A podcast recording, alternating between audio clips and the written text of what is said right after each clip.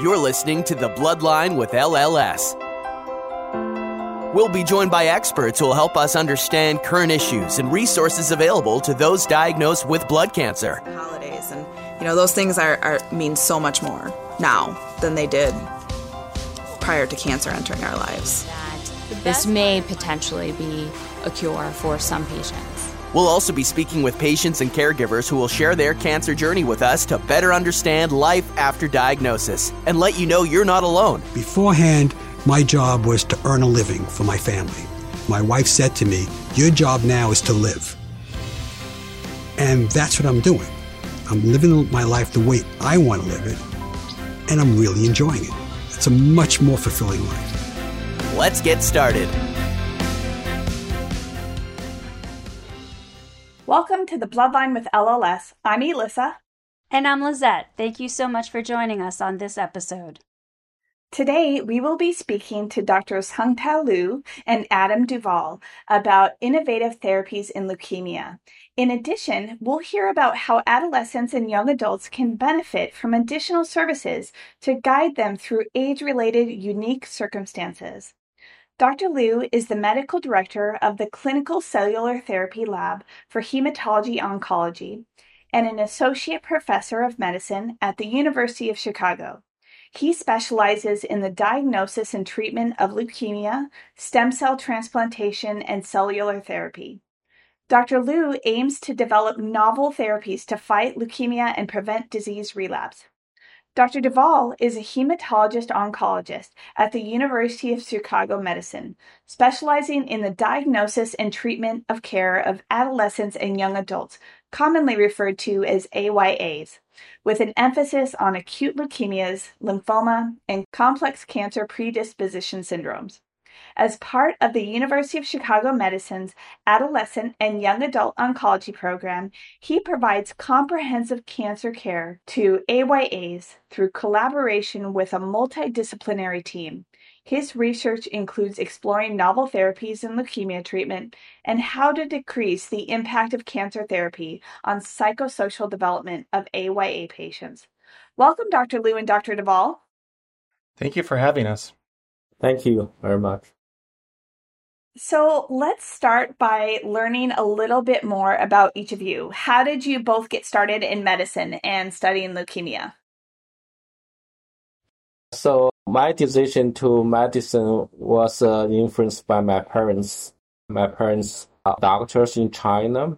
I was very interested in biology, but they convinced me to go to medicine. I thank them very much. I enjoyed the medicine, so I think uh, to help people uh, to treat the disease, especially very, very bad disease like leukemia. I came to a bit of a circuitous route to medicine. I was interested and good at science, but I also actually studied comparative theology and did a lot of different artistic things and was applying to graduate programs in theology in addition to med schools. And then I took some time off after undergraduate and helped to run a free clinic in a poor area of Indiana. And that really influenced my want to go into medicine. And then in med school, I thought I was going to be the next Paul Farmer, who unfortunately just passed away last month and was working in Kenya and doing a lot of work in parasitic infections and how they affect the immune system and how they affect the patients. Um, and got really interested in the immune system. And then my wife took a job with St. Baldrick's, which is a program that does a lot of head shaving events and things like that. And so I started going to her events and really fell in love with the population and it really fit well with my interest in the immune system. And then the care of the underserved kind of got me into taking care of adolescents and young adults with cancer, which are a relatively underserved population within the cancer community. So all of that kind of led me to where I am now, and I'm very happy that I ended up here. Sure. And I know that the AYA community, especially in our blood cancer community, is an underserved population. So we're glad that you are bringing them to the forefront of your studies as well as treatment for AYAs. Now, Dr. Liu, you run the Clinical Cellular Therapy Lab at the University of Chicago. Can you tell our listeners what cellular therapy is? Yeah, I'm the medical director Dr. Um, Vikraman actually is running the staff, and but I will provide medical advice. And the cell lab process all the cell product, including the stem cells from the patient, Cell therapy is the broader area. Know, stem cell transplant is the first cellular therapy, right? Using the donor's stem cells, eventually using donor's immune system. And also even post-transplant, we use some cells to control the disease or treat the disease relapse. But the modern uh, concept of cellular therapy is more likely using the immune cells. Most time is T cells. And now you will mention about the other cell types like uh, natural killer cells, NK cells. The most attention right now is on the CAR T cell, chimeric antigen receptor T cells, because that's approved for a lot of indications, especially the, for lymphoid disease, you know, like in acute lymphoblastic leukemia and also lymphoma, multiple myeloma. Uh, we have a long way to go for other myeloid leukemias like AML, acute myeloid leukemia. So, why is it so beneficial in leukemia and lymphoma patients, the CAR T cells? Yeah, so in order to do the CAR T therapy, you have to have a target for the disease, right? For the lymphoid disease, they have an excellent target, CD19 and uh, CD20 or CD22, almost all the leukemia cells. And the normal B cells also has this target. You can argue the CAR T not only kill the leukemia cells, also will kill the normal B cells causes some immune deficiency. But you can survive actually without the B cell, even low level B cells. That's why it's very effective. In the pediatric patients, sometimes to try to prevent the infection, we give them a donor's antibody, IVIG, uh, immunoglobulin, try to prevent the infection. In adult, actually, we are not routinely give a patient post-CAR T IVIG unless they have an infection. So for myeloid disease, that's difficult. We don't have very good target. There are some target, but all the target like CD33, CD123, also on the hematopoietic stem cells, right? You can kill the leukemia cells. If you kill the hematopoietic stem cells, you cannot survive. That's the difference. So we are working very hard to find the best target for myeloid lineage leukemia. Right. I know, Alyssa, you were very interested in knowing more about AML. Yeah, I'm an AML survivor myself, and so I kind of keep up on what clinical trials are going on, and I have friends going through AML treatment right now. And I've noticed there are some CAR T trials right now for AML. Could you tell us about that? And do you see that as a possibility for AML patients in the future for CAR T? Yes, I think there's many many clinical trials ongoing right now. The major target actually still are the target I mentioned early, CD33, CD123, also CLL1. There are some clinical response. I think uh, we are opening some CAR trials uh, targeted the CD33. According one report presented at the past ASH, 50% of patients had a response no, we don't know how durable the response and you know can provide cure. It's a still question. Maybe can bridge the patient, go to the transplant, have disease control, go to the stem cell transplant for the eventual cure. That's possible. We still in the some early phase compared to lymphoid leukemia because of the target issue but I think we are making some progress actually, and there's also other form, not only the CAR T cells, but there's NK CAR, right? And also even now there's some uh, leukemia associated antigen lymphocytes, and to control the disease relapse. Even in the future, there could be a TCRT.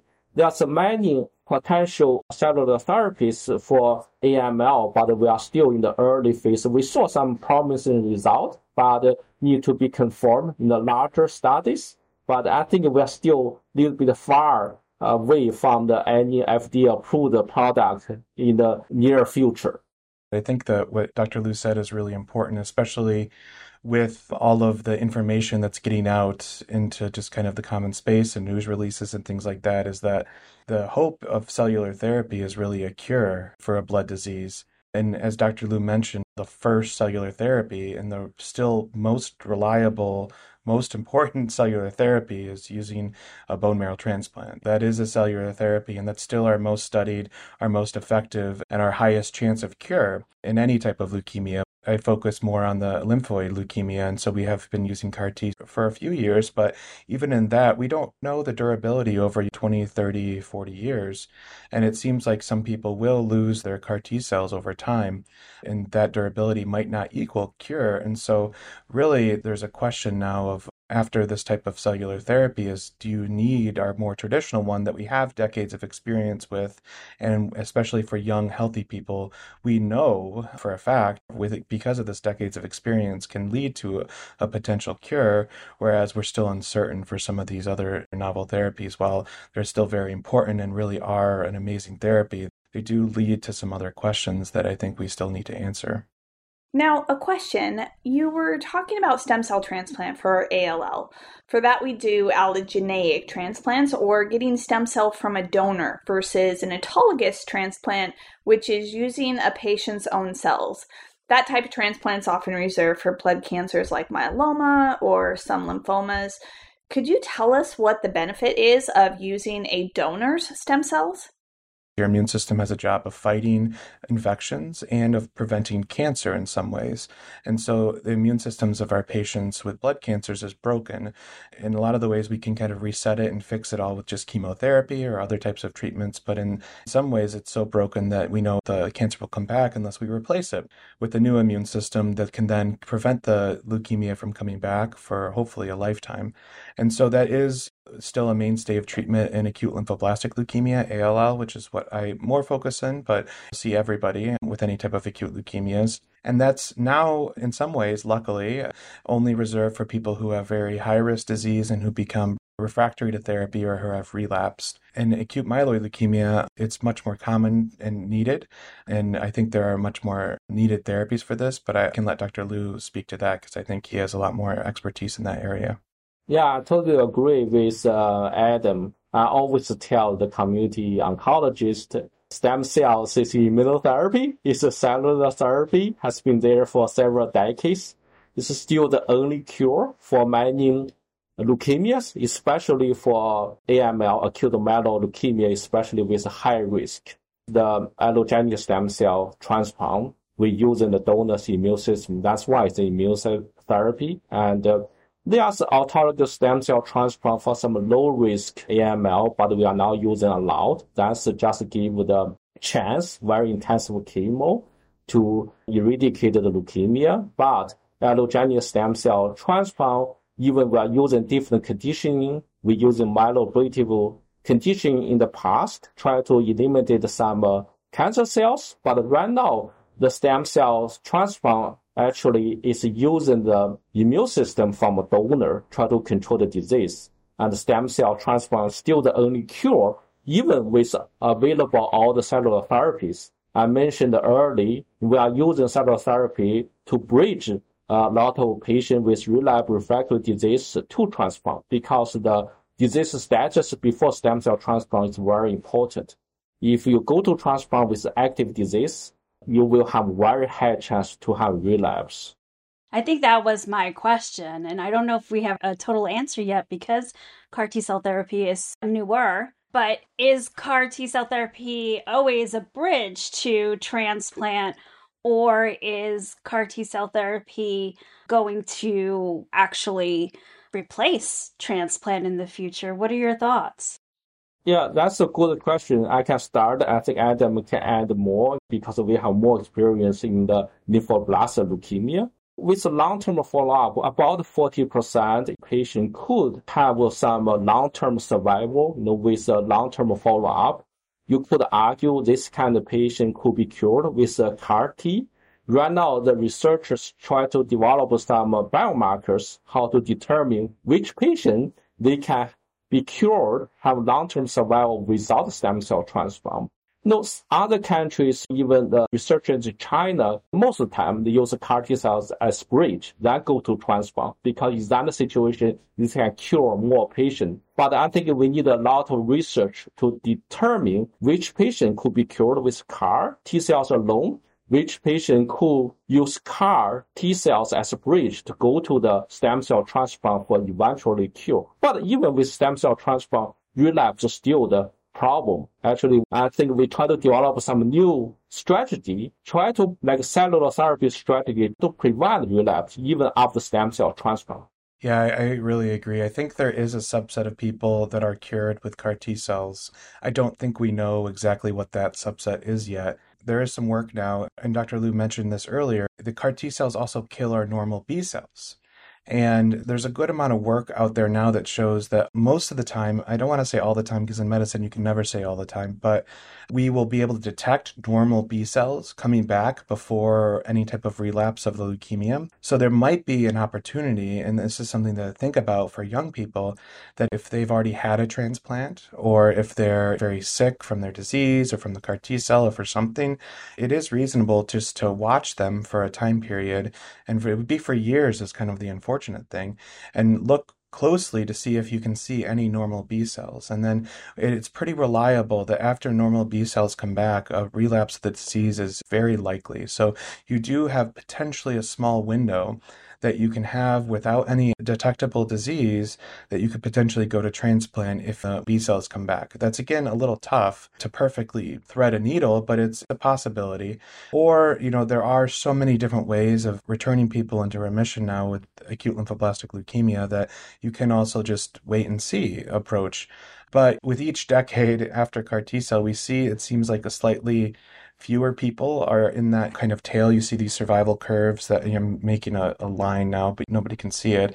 But what you're looking for my young population, and I'm a pediatric oncologist too, is you're looking for that plateau at the bottom. How many people stop relapsing after 30 years? I don't know that we've hit that plateau with CAR T cells yet. I think it still takes another decade or so because, like you've said, they're so new.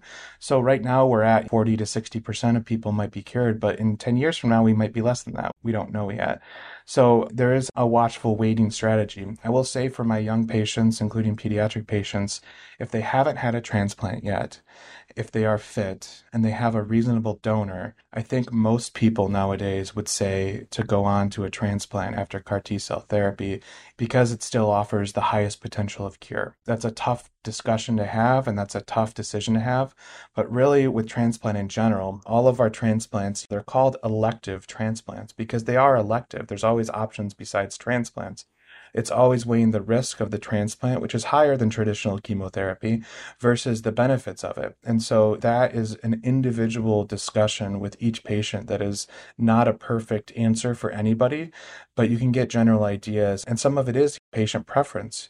I've had patients who want to finish school or do other things, and watchful waiting does time out with that or want to get married or potentially want to try to have a kid. I actually took care of a patient who was, I think, one of the first patients to become pregnant after CAR T cell therapy in the world. And it's something that happens. And so there's lots of individual decisions for that. And so I think it's a hard answer to have a general one too. But if you're a young, healthy person, you haven't got a transplant before, you have a good donor, you'd have to have a really good reason not to go to transplant after CAR T cells in my book. Yeah, I totally agree with Adam. I can also give you an example for older patients. I have a patient presented with relapsed refractory ALL at age 76. Not a transplant candidate, not necessary from the age point. No one want to offer the transplant easily to such a patient in the 76. We put on the CAR T treatment on the clinical trial. Actually, he did very well, entered the remission, ran out three years after actually still in the remission. No, Adam also mentioned for young patients, we have a better monitoring for the disease. You can always offer the transplant, you know, when you see early relapse, right? If the patient is not ready to go to transplant. But I totally agree. For younger patient, very fit, has perfect donor, no, the transplant still can provide the best chance for the cure. Sure. And I know that our patients are always wondering about treatment sequencing, right? So you can have CAR T cell and then you can have a transplant. Can you have CAR T cell and then CAR T cell again, or transplant and then another transplant to follow? Yes, I think a lot of patients enrolled on the trial actually had relapse after the stem cell transplant. They got the CAR T cell under disease control No, not a lot of centers doing second transplant. Second transplant is getting popular. You know, we do have a protocol actually and uh, to perform a second transplant using different conditioning. They call the total marrow irradiation. Actually, we presented the data at ASH almost two years ago. And the outcome was uh, very promising. We try to publish the data. I think the sequence is always difficult. A lot of times the patient has a refractory disease, they failed all the standard treatment. Right now, we're using CAR T cells to treat the disease, put them in the remission, then go to transplant. But there are situations you could have relapse after stem cell transplant, where you enter the remission with the standard chemo, then you went to the transplant, you had a relapse, then we are using CAR T cell to control the disease, and some patients also had a second transplant. And to add to that, Dr. Liu actually is the primary investigator on a study here looking at cellular therapy for people who are MRD positive, so minimal residual disease positive after a transplant. So we know that there's this low level of disease there, and those patients are much higher risk to have a true relapse? And is there a role for either CAR T cells or, like Dr. Liu mentioned before, these natural killer NK cells to be used after prophylactically to prevent relapse? Or if we know there's minimal residual disease to prevent true relapse? And I think that's a future of the therapy as well, especially potentially from the myeloid disease, but hopefully in, in general from the lymphoid diseases, the order of therapy is the million dollar question for these diseases now. Should we use CAR T cells earlier on? Should we use them later? Should we use them only after transplant or if they're refractory? We also have other targeted therapies in these diseases including inotuzumab and blinatumomab, which target things that the CAR T cells also target. So should we be using those instead? But yeah, needless to say, you can use CAR T cells before or after transplant. We don't have anything that I know of that's looking at kind of prophylactic CAR T cells post transplant to prevent relapse, but that would be a study that would be needed and could be very interesting. But for uh, ALL, at least, it's not quite there yet. There are two different types of ALL, B cell and T cell ALL. And all of these things that we're talking about, I just want to make sure I say it at least once, is, is for B cell ALL. Because with T cell ALL, we are in need of some really good treatments for relapsed or refractory disease, similar to AML, because those targets that are for B cell ALL aren't present in T cell ALL, just like Dr. Liu mentioned for AML. So there's still a lot of need, not just sequential therapy, of actual new agents as well. I'd like to go back for a second. Dr. Liu, you mentioned other cellular therapies like natural killer cells or NK cells. I'd love to hear about that, but also off the shelf CAR T therapy. Could you tell us a little bit about those?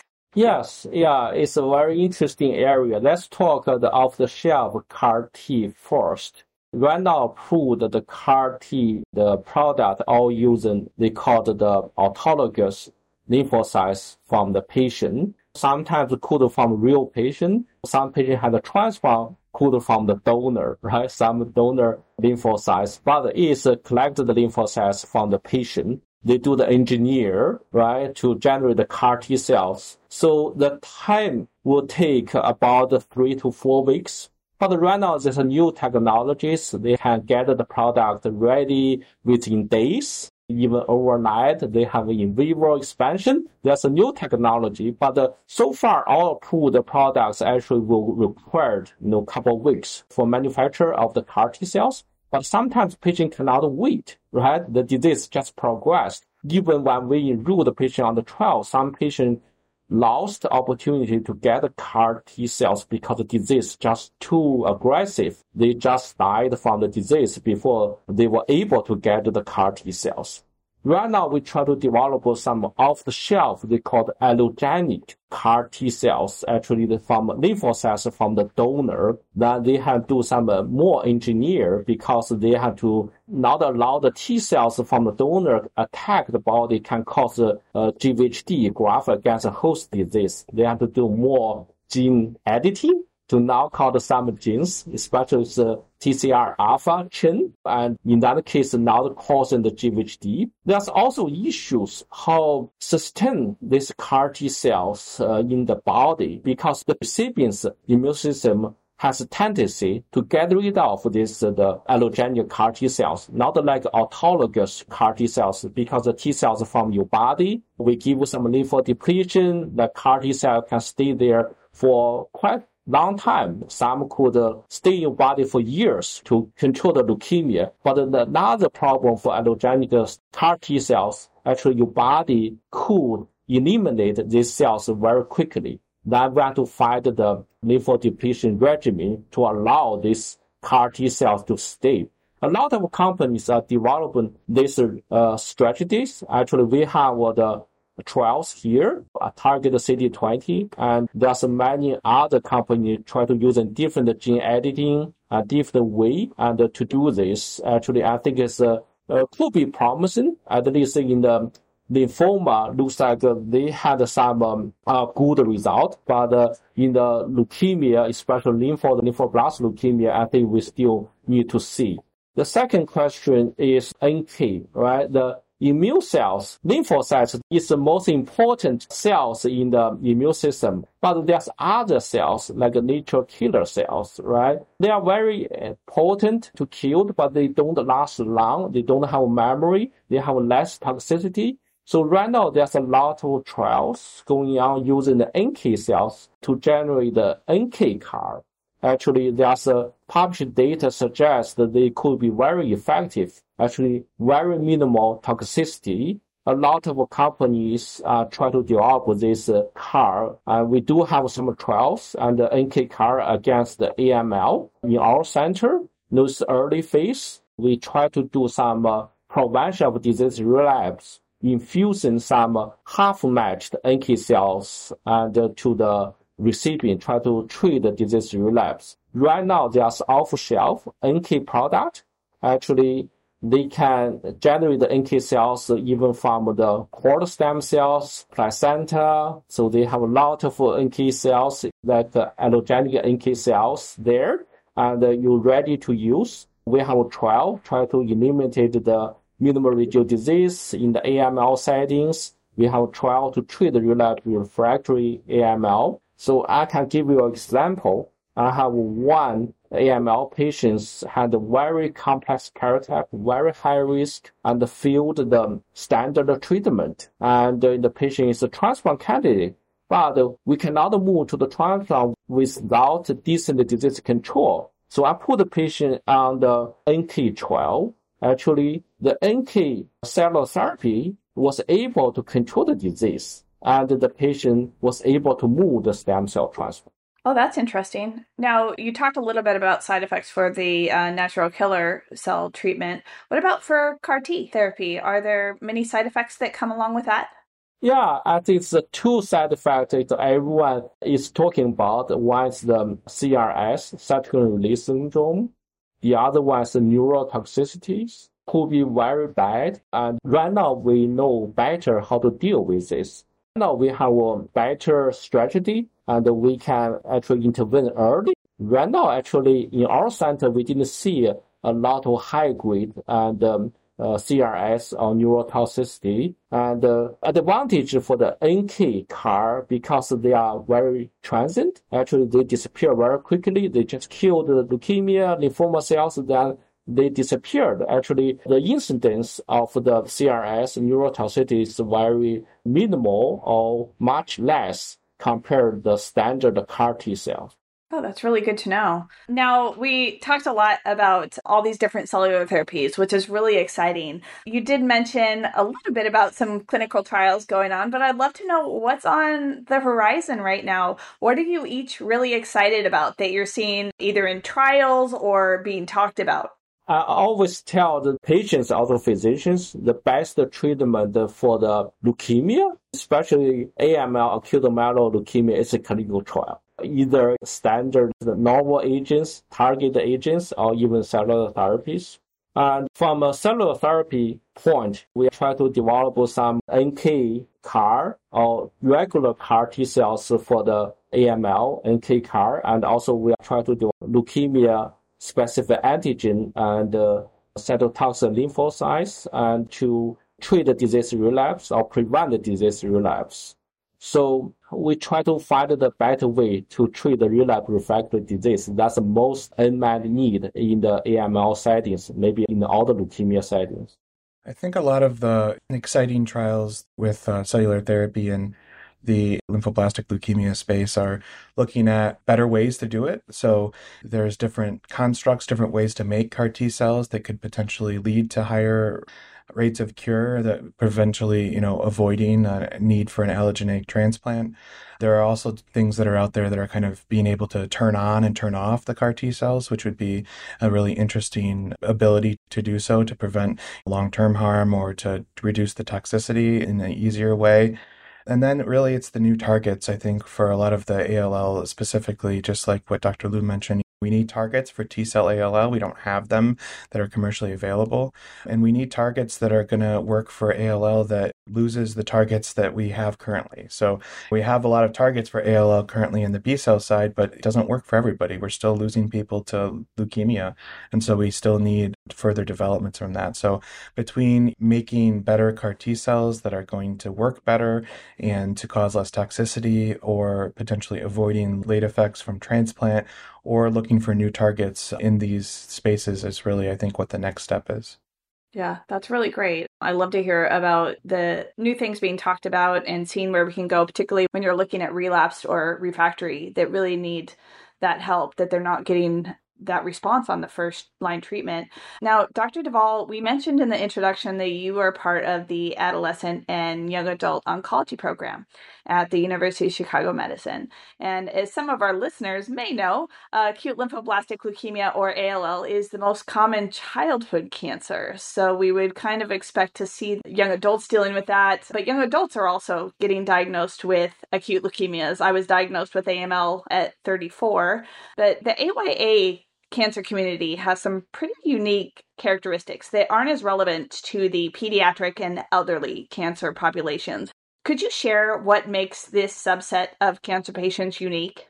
Yeah, and I appreciate that question. The type of cancers that are seen in the AYA population are unique. ALL is probably the most common one that we think of from the blood cancer standpoint, but AML is also very common, and they both require kind of unique therapies for this age group. AYAs are kind of caught between being an adult and child, and that's both true in life and with the journey from living with your parents and gaining independence. And we consider AYAs in the United States to be from ages 15 to 40. So you can tell there's lots of development that goes on during that time. You, you transition from, like I said, childhood to adulthood, and that comes from not only a financial standpoint, including insurance coverage, and also from job, career, schooling, all of that standpoint, but also from a psychosocial standpoint. So the ability to form adult long term relationships, whether they be friendships or romantic relationships, um, also, sexual development happens during that time, and all of that is horribly impacted by cancer and its therapy. So, we, we know already that we don't do a good job in medicine of taking care of that side of things. And part of that could be because it's either being taken care of in a children's or an adult hospital, which is very separate. And I actually did training in both pediatric and adult oncology because I wanted to learn both perspectives and I wanted to get both points of view. And they are different. Neither of them are perfect, and neither of them are perfectly right for every individual. So I think it takes a unique team to be able to take care of these patients and a different focus to be able to help them. There's actually a great book that was published, I think, last year. It's called Between Two Kingdoms that probably a lot of people have read.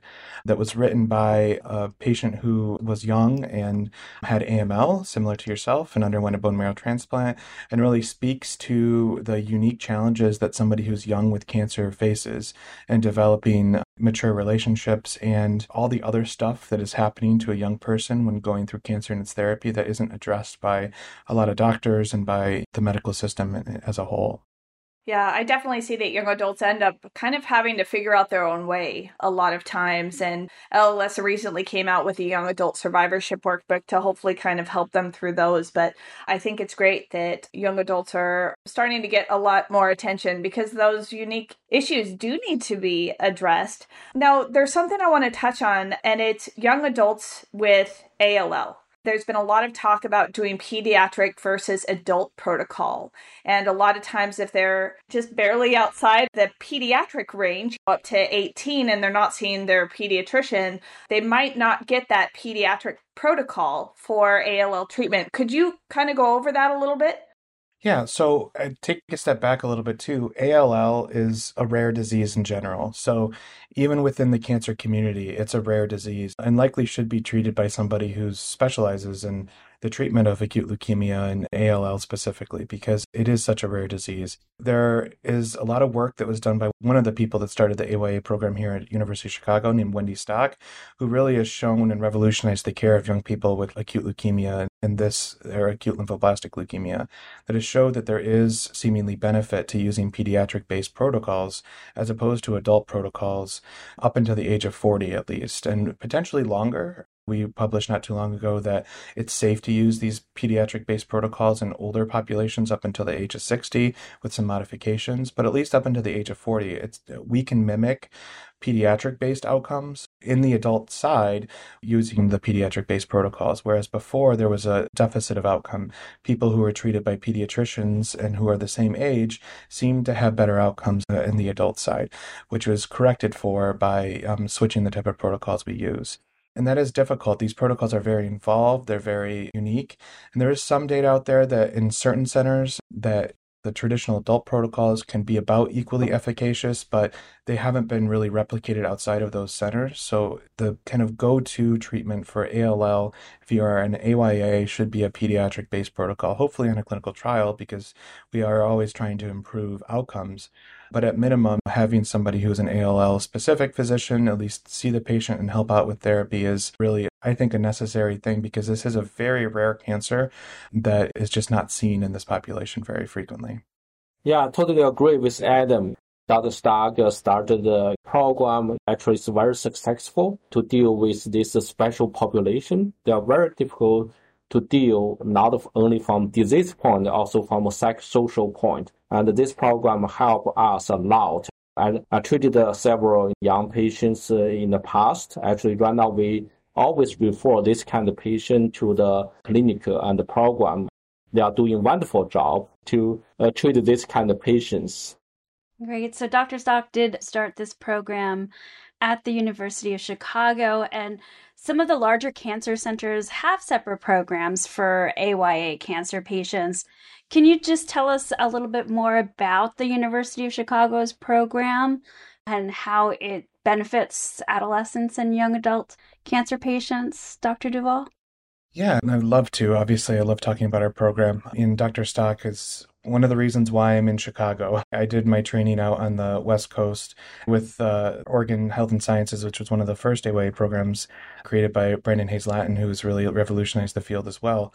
And so there are a lot of different AYA programs. Everyone is very different. In our program, we focus on the treatment of adolescents and young adults with any type of leukemia. Now that I'm here, I also see lymphoma. So any type of blood cancer, and you're less than 40, can come see us in the AYA program. And I would see all the patients with lymphoma. Then actually, Dr. Stock and I take a team based approach. So we're effectively one person. We both joke that we share one brain because we spend so much time together at this point they'll be in clinic and they'll either see myself or Dr. Stock, and it just depends who's there. So it's a program that really runs independently of either of us because we're both either on inpatient service or she's out traveling the world, hopefully soon now that it's opening back up, teaching the rest of the world how best to treat this type of disease. And so it's a real team based approach from that standpoint. So we take the active role of being the treating physician for those subsets of patients. And we have a multidisciplinary team, including palliative care. We actually have an AYA program administrator who's a licensed social worker and an AYA cancer survivor herself who underwent a bone marrow transplant in her 20s as well. And then we recently received funding from a wonderful uh, organization, the Lions Foundation, to hire an AYA psychologist. So, a psychologist who will specifically see every single one of our AYA patients with cancer and be able to provide services both in the hospital and outside of the hospital. And then we also have a great dedicated nursing team who will see all of these patients and make sure that they're getting the care that they need. It's a huge multidisciplinary team. Um, probably the most important is actually a pharmacist who is in our clinic every week too, because these AYA protocols take a lot of medication monitoring and a lot of adjustment and are really complicated. And, and having the pharmacist there to do that is incredibly important. And we also have a genetic counselor who will see our patients that we think are high risk for genetic diseases that predispose them to their cancer. So, really, a holistic approach to the patients. There's no requirements to call yourself an AYA program, there's no right way of doing it. It's whatever resources you can kind of cobble together. These aren't resources that are reimbursed by insurances, as you can tell just by what I said. We require a lot of philanthropy, we require a lot of extra help outside of programs because these things don't get paid for by the traditional medical system, but they're so sorely needed needed, that it's left to wonderful people like Dr. Stock and others throughout the country to kind of beg, borrow, and steal the resources they need for all these different patients. And then I started a program here where we'll see any young patient with cancer. So whether you have ovarian cancer, colon cancer, or whatever cancer there is, I basically I'd be willing to see you. And I specialize in sexual health and fertility, and we'll talk to them about those topics specifically, but they'll also meet our um, program administrator who's connected to a lot of community and national resources, our psychologist to get in touch with them and really help kind of um, shepherd them through their cancer experience and provide that extra support that you're not going to get in um, the traditional oncology office. That's great. Love to hear about this whole comprehensive approach to young adult care. That's wonderful. Yeah, it's great that you're treating the whole person. I love that. Yeah, and that's what we try to do. That's what most of the research I focus on is actually trying to do the same clinical trials that we do to improve survival, improve outcomes, and to actually use those clinical trials to look at interventions that can improve our psychosocial outcomes as well. And this is something that is happening in our clinical trials in general. We're including health related quality of life measures and patient reported outcome measures in trials because even if we do have equivalent survival outcomes, if people are living the same amount after on either try that we do, but say the, the neuropathy or the fatigue or the chemo brain or what have you, you could list any number of things that uh, every person who's gone through cancer can easily identify with. If those are better on a different arm, then we should probably be using that treatment instead of the standard if it is better, even though the survival isn't different. If we're still decreasing the burden to our patients, that's what we should be doing that's where the field is moving also and it's very exciting and it's kind of where i'm trying to be more active in it Absolutely. And when you're doing clinical trials as well, I mean, that can have an impact really all over the country, all over the world. I know there are some other young adult programs at major centers around the country, but there could certainly be more. And so I hope that the clinical trials will show what a benefit they are to young adult patients and major cancer centers can start putting together some more programs to help because I love to hear about this comprehensive approach. I think that sounds just amazing. Now, I'd like to finish up today with a question for you. On our patient podcast homepage, we have a quote that says, After diagnosis comes hope. What would each of you say to patients and their families to provide them hope for the future? Yeah, I think uh, compared to the decades ago, we made a huge progress in the treatment of leukemia. And forgot to mention, even for the patient with the very complex acute leukemia. Right now, we have a comprehensive clinic. They call the complex acute leukemia and myeloid malignancy clinic. They call the CALMM clinic. We have leukemia physician, also transplant physicians work together and uh, know, provided all the uh, up-to-date clinical trials and to the patient to treat them, then take them to the transplant, provide cure. I think uh, right now there's a higher hope to be cured. I always tell my patient and uh, you know the especially for the young AML patient, the goal of the treatment is cure, right? Either cure with chemotherapy or cure through the cellular therapy and the stem cell transplant. That's my goal. Now, for the older patients, we can also help to control the disease to preserve a quality of life. That's a different goal. But we can always help as a physician with a new development, new treatment options. I always tell my patients that I'm a realistic optimist. I think that we always need to talk about what's actually going on and talk about the reality of the situation, but there is absolutely no reason to have not a ton of hope. And there's no reason not to be uh, very optimistic about what's happening. And a lot of that is because of the available therapies that we have that are currently now available that never were even 5, 10, 15 years ago, and the hope for the future of even having more of them. There's lots of development that's going on. There's lots of availability of different approaches that are really trying to take into account the more and more nuanced genetic markers that we're seeing, that we're learning about, and that potentially will have just as much impact as what some of the big breakthroughs have over the last 10 years. So there's lots and lots of hope out there for any patient with a blood cancer at this point. We still have a ways to go. We're still not at 100% cure, and that is the goal. So there is still not a perfect science out there, but with what we have available, we can do a lot of good and we can do it pretty well for most people. That's wonderful. Well, thank you so very much, Dr. Liu, Dr. DuVall, for joining us today. It was really exciting to hear just about all the different kinds of cellular therapies that are out there that hopefully will get to a point where we are providing a cure for acute leukemias. And thank you for telling us about these comprehensive programs uh, like the AYA program and the CALMM Clinic. It's such a good thing to have to really look at that comprehensive approach, that holistic approach to the patient. We love hearing about it, and we hope that that will be good models for the future at all the major cancer centers. So, thank you both so very much for being here with us today. Thank you very much. Yeah, thank you so much for having us. It was a pleasure.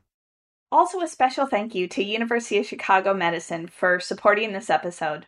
And thank you to everyone listening today. The Bloodline with LLS is one part of the mission of the Leukemia and Lymphoma Society to improve the quality of lives of patients and their families. To help us continue to provide the engaging content for all people affected by cancer, we would like to ask you to complete a brief survey that can be found in the show notes or at thebloodline.org. This is your opportunity to provide feedback and suggested topics that will help so many people. We would also like to know about you and how we can serve you better. The survey is completely anonymous and no identifying information will be taken. We hope this podcast helped you today. Stay tuned for more information on the resources that LLS has for you or your loved ones who have been affected by cancer. Have you or a loved one been affected by blood cancer? LLS has many resources available to you financial support, peer to peer connection, nutritional support, and more. We encourage patients and caregivers to contact our information specialists at 1 800 955 4572 or go to lls.org forward slash patient support. You can find more information about acute leukemias at lls.org forward slash leukemia or CAR T cell therapy at lls.org forward slash CART therapy. All of these links, including information about the programs that University of Chicago Medicine offers, will be in the show notes or at thebloodline.org. Thank you again for listening. Be sure to subscribe to The Bloodline so you don't miss an episode. We look forward to having you join us next time.